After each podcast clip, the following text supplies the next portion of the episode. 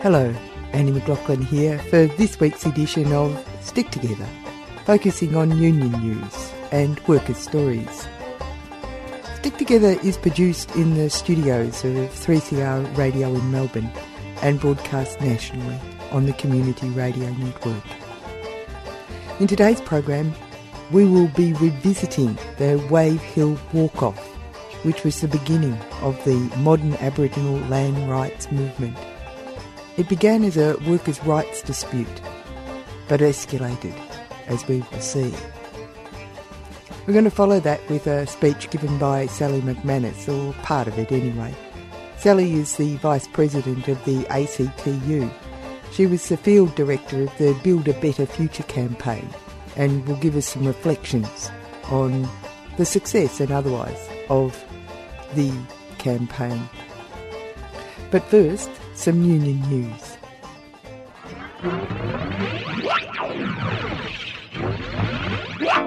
There's been an important breakthrough in the farming sector. The NUW, which has been pursuing a fair food campaign following the food chain from the farm to the supermarket to get fair wages and conditions for its workers, had a, have had a number of important breakthroughs. Last week, the uh, Polar Fresh in Melbourne which was a company that supplied much of the frozen goods to Coles, saw a dispute resolved within three days as the major supplier of frozen goods to Coles began to see shelves emptying. Now, Polar Fresh is partly owned by a company called Costa. Costa is very big in the horticultural and agricultural industry. Agricultural and horticultural industries are rife with exploitative practices, including underpayment and bad conditions. So, the second victory for NUW workers was that the Costa Group, a big supplier to Coles and Woolworths, had been resisting a push to negotiate at its tomato farm in Guyra in northern New South Wales. Issues have been heat protection or the lack of, and abusive overseers and low pay. Now, the union had no members a year ago, but were able to present a petition of 200 names to force Costa to the table. After disputing the petition in the Fair Work Commission, Costa finally agreed to bargain. This is the very first time this has happened, so this is a major breakthrough.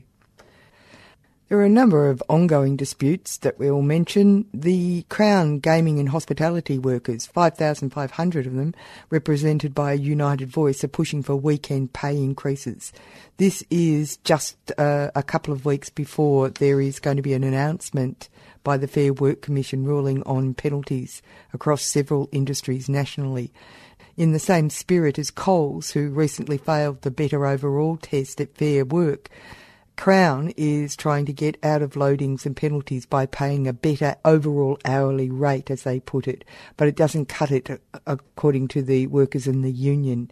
The union has. Uh, and the workers have uh, knocked back a pay rise offer of 2.75% and are asking for at least 5% a year and new allowances of up to $3 an hour for all weekend work that falls between 7pm and 7am. Working at Crown means they miss out on important events with family and friends. There is also a heavy health cost to working these hours. It's time Crown recognised these sacrifices, said the United Voice State Secretary Jess Walsh. Crown made $662 million in profit last year. That was an increase of 30%. You might want to know about what's going on with the CUB dispute. And it continues, of course. A little background 54 fitters and turners and electricians were sacked by CUB, Carlton United Brewery, and invited to reapply for their jobs at a wages cut of 65%. The Battle of the Brewery is a touchstone issue in the fight to retain wages and conditions in Australia. The owner of the brewery, SABMiller, is the second biggest brewer in the world. It's not suffering, it just wants to get rid of unions. The workers and their unions, the ETU and the AMWU, invite you to a rally at Southampton Crescent Abbotsford on Thursday, the 11th of August at 3 pm to 4 pm. That's if you're in town. There will be speakers, including Christy Cain from the MUA WA branch, Michelle O'Neill from the TCFUA, Bronwyn Halfpenny, the state member for Thomastown for the ALP. Following the rally at 5.30, there will be a fundraiser in support of the workers at Victoria Trades Hall on the corner of Lygon and Victoria Parade. A little note attached to this dispute, the picketers out at CUB in Abbotsford sent out a massive thank you to Broo Beer, a good local company that makes great Aussie beers. The boys from Broo, that's B-R-O-O, dropped in to visit the CUB workers outside the Abbotsford Brewery, bearing the gift of 54 slabs of their finest lager, one for each of the unfairly sacked workers. So if you're trying to find a brand of beer that you can legitimately drink, Broo is the thing. To finish off, Aboriginal elders refused to perform a welcome to country ceremony at a Rio Tinto function to mark the company's 50 year anniversary of mining in the Pilbara in a protest over what they say is a failure to pay royalties and create jobs for Indigenous communities. The East Guruma native title holders instead took to the stage at the event in Tom Price to attack Rio's record Unfortunately, we cannot stand here today and welcome you to country when our people are worse off than when no mining existed. We are not being paid compensation for three Rio Tinto mines operating on our country. We are not being employed. We are not getting the contracts and business opportunities that the mine industry prides itself on. Outcomes for the Eastern Guruma people have been poor. Rio always wants us to consent to the destruction of our country for mining so that Rio can make more money for its shareholders. None of us know exactly how much money Rio Tinto has made from mining our traditional country, said the elder. Gather round, people. I'll tell you a story, an eight year long story of power and pride British Lord Vestey and Vincent Lingiari were opposite men on opposite sides.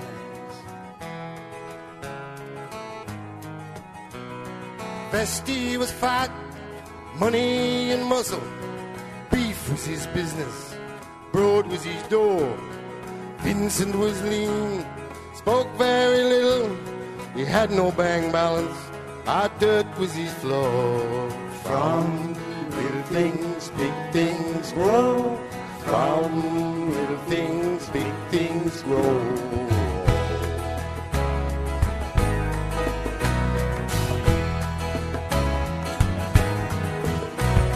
The Rinji were working for nothing but rations, but once they had gathered the wealth of the land, daily the pressure got tighter and tighter. The Rinji decided they must make a stand.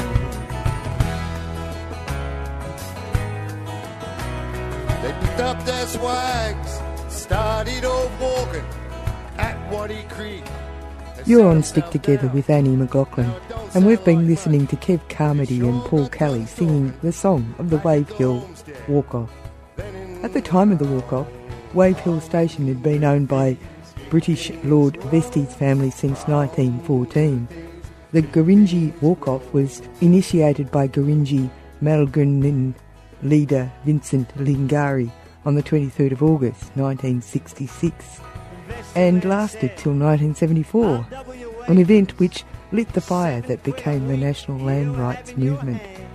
This is the 50th anniversary of the event and there are anniversary celebrations going on there from August 19th to the 21st.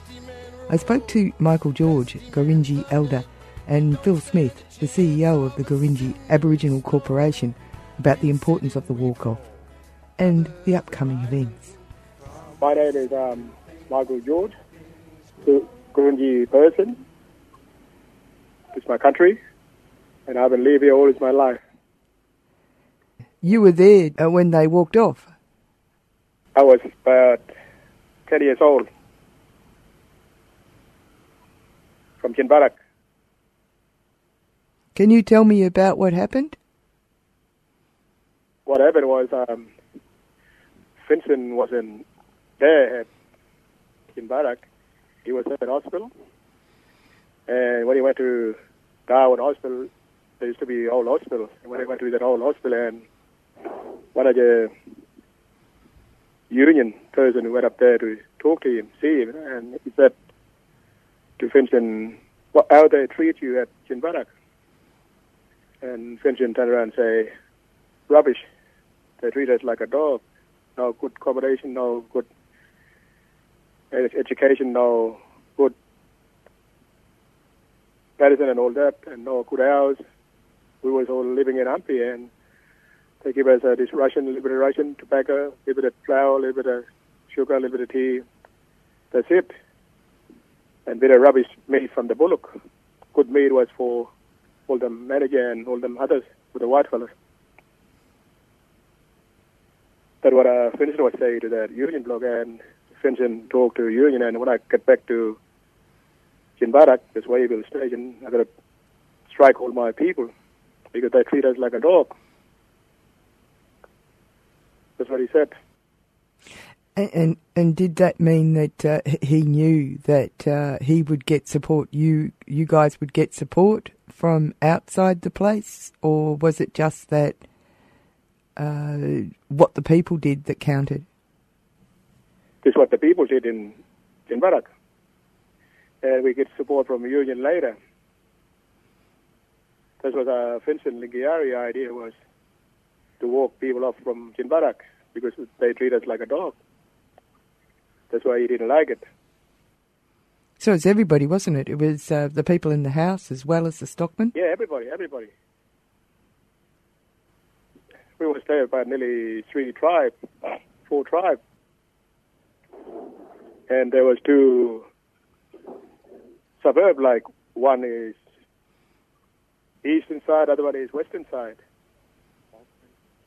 And we didn't have no shower, we didn't have no toilet. We just, you know, we just went up to the when I was little, eleven years old. When I, I seen all my people, my tribes, just went to the bush. You know, they didn't treat us, treat us really good. Good toilet, good shower, cold water. You know? Where did everybody meet? You know, when Vincent came back and talked to people, do you remember seeing them talk? Yeah, Tell me about that. I see him. When he got back from Darwin, and he just went back to post camp, eastern side and western side. He's gathered all the people, Gurindji people, mixed Walby, Gurindji, Mulligan, a lot of people, and this we always gathered up and I seated and they was talking, and other people they all support Vincent. And they would say, Yeah, let's get out of this place. They treat us like a dog. That's why we all, from kids to elders, to old people, to pensioners and ladies, always all together support Vincent, and we all they all say, "Yeah, let's go, get out of Festies." They treat us like a dog. That's why we all just gather up and we'll just walk down. Yeah, but you made camp somewhere else, didn't you? Now we camp at the police hall. They call that police hall. We his walking past the street during the hot weather, hot heat. We was walking at the black soil playing for the fence. And, and what did the uh, employers do? What did they say? And what, and did they follow you down there and say, you know, come back, come back? No, we was when we get to that old Lajamanu road, so we was all panicking, you know, and looking back, looking back because the people was they to they to made it, you know, they can shoot people, you know, we was looking back, looking back from that where the Lajamanu road, you know. Hmm. And Vincent was saying, ah, just keep calm, don't worry about them. We got spears, everything, you know. But nothing, we didn't see anyone beyond us, follow us on the fence line. And So- it was really good, you know. So you were frightened. You were frightened for your lives, were you? Yeah, we were. we were frightened from the Festies. Goodness. We were frightened Festies. Hmm. There was bad people from England, you know. Hmm. Yeah, people you leave, they people you leave will shoot, you know. Hmm. But nothing they didn't mean it. They just, I think they just didn't just frighten people up. First off, it was about, uh, you know, treat us properly, but then it was about we want some land of our own. You know, we want our land back. Yeah, that's right. See, that's why Vincent took us all from Gin Barracks because they treat us like a dog. And when we got two years, now we got our own land and we got everything here in this community. We got our own corporation, we got everything. Good accommodation, good education, good health, everything we got. Shop. And now we stand up for our right. Vincent was saying that, you know. Keep fight for, you, for your right. He was a great man. He was a great man, wasn't he? He was a great man. He was a really very great man. We was Gurindji people, no matter what tribe, we was proud of him. What made him so strong? Made made him so strong because he was sorry about his people. Because white people been treated like a dog up there at Jinbarak at Wave Hill Station. And that's why I didn't like it. He didn't go to school. He didn't know the English, but he just been taught his right to get Aboriginal people out of pesties. You know, uh, you said that uh, the union fella spoke to him. Uh, one of the things that Vincent did was take the message to other states. He went other places in a in this country, and he talked about this. This made a big difference, didn't it? Yeah, he made a big difference? You know, everyone just everyone looked silly, you know. It would just get all of a sudden. It was real hard, hard thing, you know, for him. It was real hard thing for him. So we had union behind us, follow Vincent, and we all get together at the where the police hall is, where we all gather up, sleep, camp at the river, riverbank, and they all can say union was good helper, you know, and they still support today. They still got we still got help from them today. You're going to have a big festival, aren't you, to celebrate? 50 years Freedom Day, that anniversary. Every after five years, we always have that anniversary. And that's how we celebrate for our people, not only for us, for the elders when they die, who have been passed away. We still keep the memory for them. That's why we keep having the Freedom Day every year, from little one to big one. Can can other people come and celebrate with you? They can come. They all can come in, you know, like minister and all that other land council all other sponsors, all that, you know, they can come in for that 50 years anniversary. Give a big one, this one for everyone, for all of us, all all of us in the Northern Territory, in, uh, in Australia, because Vincent been break the record for all Aboriginal people. Is there anything else you'd like to tell me? The, the, the festivals in Kalkarindji and Daguragu, or Kalkarindji is actually the way you say it, Kalkarindji and Daguragu. so there's, there's no, people can visit Daguragu, it, it is a closed township, but they're more than welcome to come along. A lot of the activities will be at Kalkarindji, which is an open township as well. And can you explain to me what those two things mean, closed and open? Uh, Daguragu is part of the Gurindji Land Trust, which is the land that was handed back to the Gurindji people by, well, ceremonially by Whitlam in the, the, the, the sand through Vincent's hands. But um, yeah, the Australian government largely back in um, back in the day. So being a land trust and being a community on the land trust, just a few more rules about uh, visitors. But the mob are, are generally quite welcoming on Freedom Day as well. Uh, Kalkarindji, it's a township, you know, on the on the on the highway outside of the land trust, and therefore uh, generally open to the public any time. And and I know, is it hard to get to where you guys are? I mean, you know, uh, do you have to drive there, or uh, Yeah, and you'd have to camp? Yeah. Yeah, yeah. There's plenty of camping spots out here. A big bush camp. Um, people can come and set their own swags up and tents. We've got a tent city, which is for the fancy campers. Mhm. Um, they can have a bed and a, you know, a tent ready made. And yeah, the road down is it's about oh, is it 800 kilometres we we say from Darwin, but it's bitumen all the way, so you can drive right into the town without a four-wheel drive. Um, so yeah, quite quite accessible. A lot of um, sort of politicians, special guests are also flying in charter planes to the um, airstrip.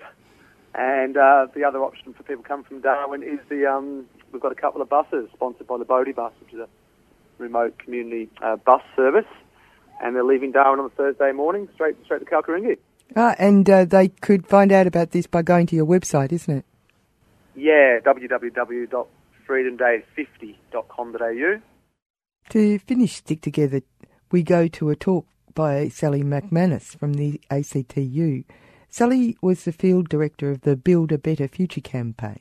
We, first of all, uh, conducted a survey of 55,000 people, workers, um, contributed to that, and we asked about what they thought was most important to their, to their way of life, to their living standards. And out of that um, came sort of a cut down agenda um, at, of, of, six points, and then uh, we took those six points to, to workplaces for people to vote on it in workplaces about whether they supported it, to have those debates and then I went to the ACTU Congress to endorse it. The whole point of it was to build consensus around an agenda, try and work out a way we were going to frame a campaign that was different to what we'd done before, and a way of deepening the engagement with people as quickly as possible because so we came out of that Congress with sort of six point agenda workers' rights and jobs, Medicare, education, um, secure employment, um, uh, you know, fair go for all, and public services. And so it was an umbrella campaign.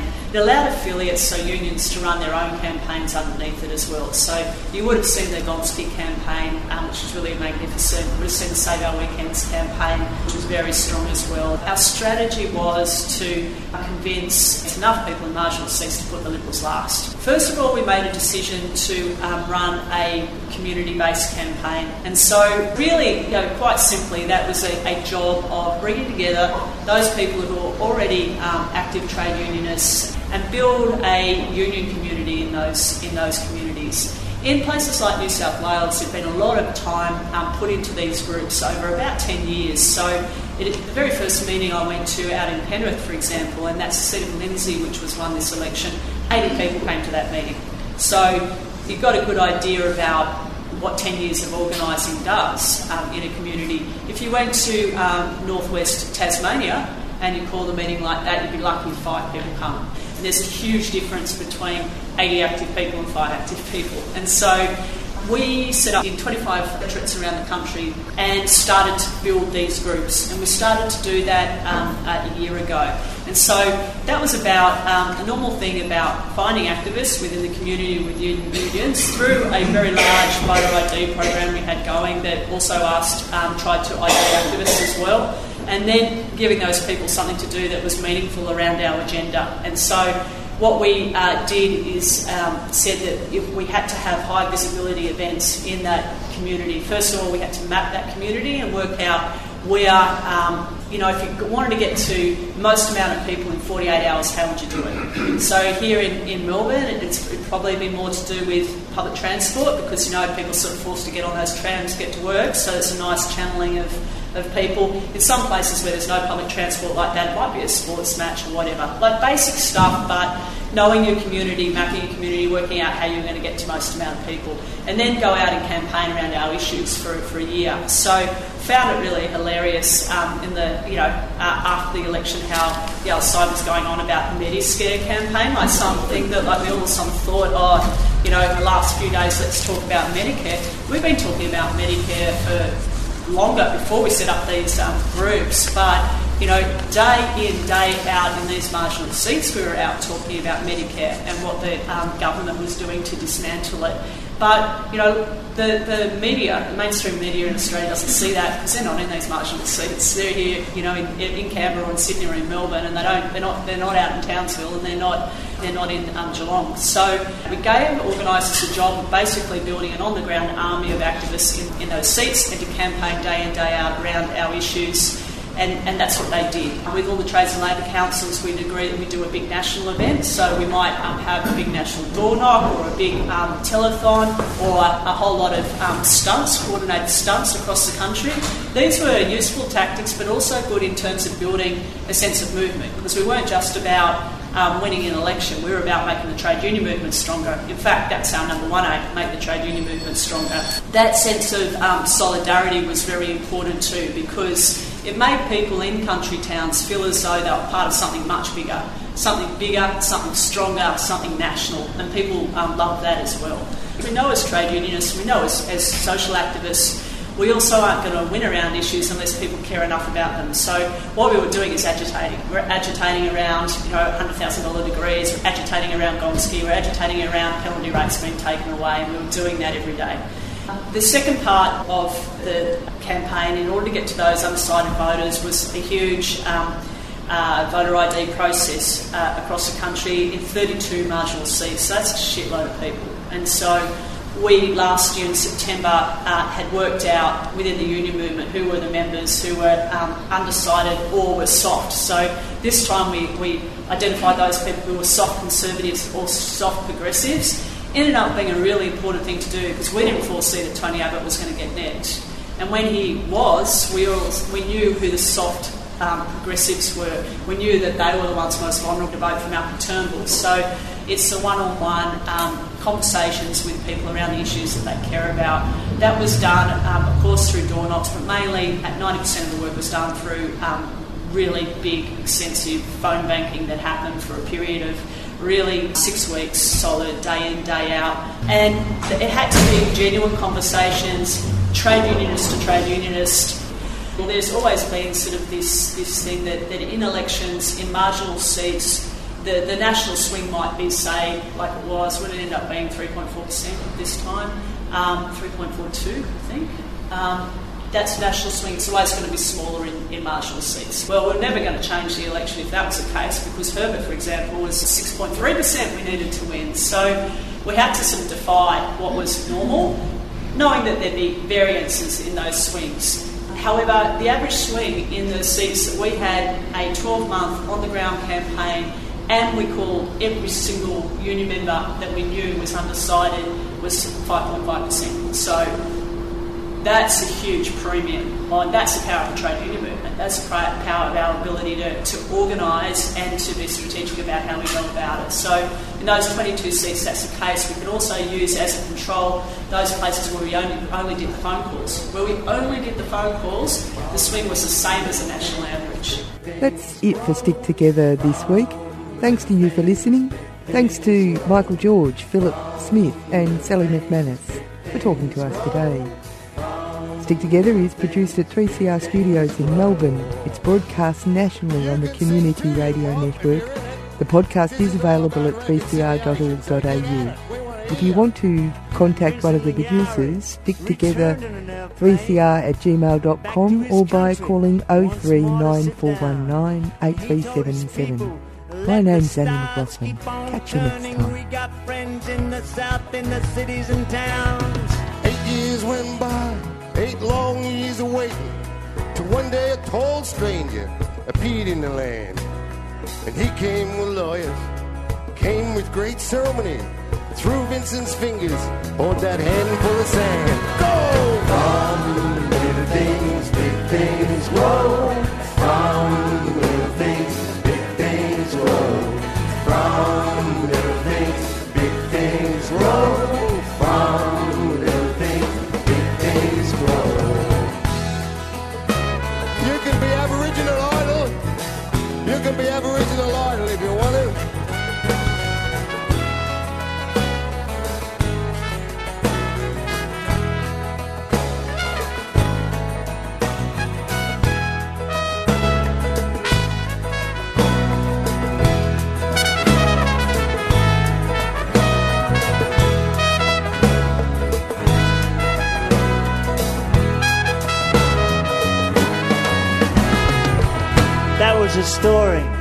Vincent Lingiari. But this is a story, something so much more. How power and privilege cannot move a people who know where they stand when they stand in their law.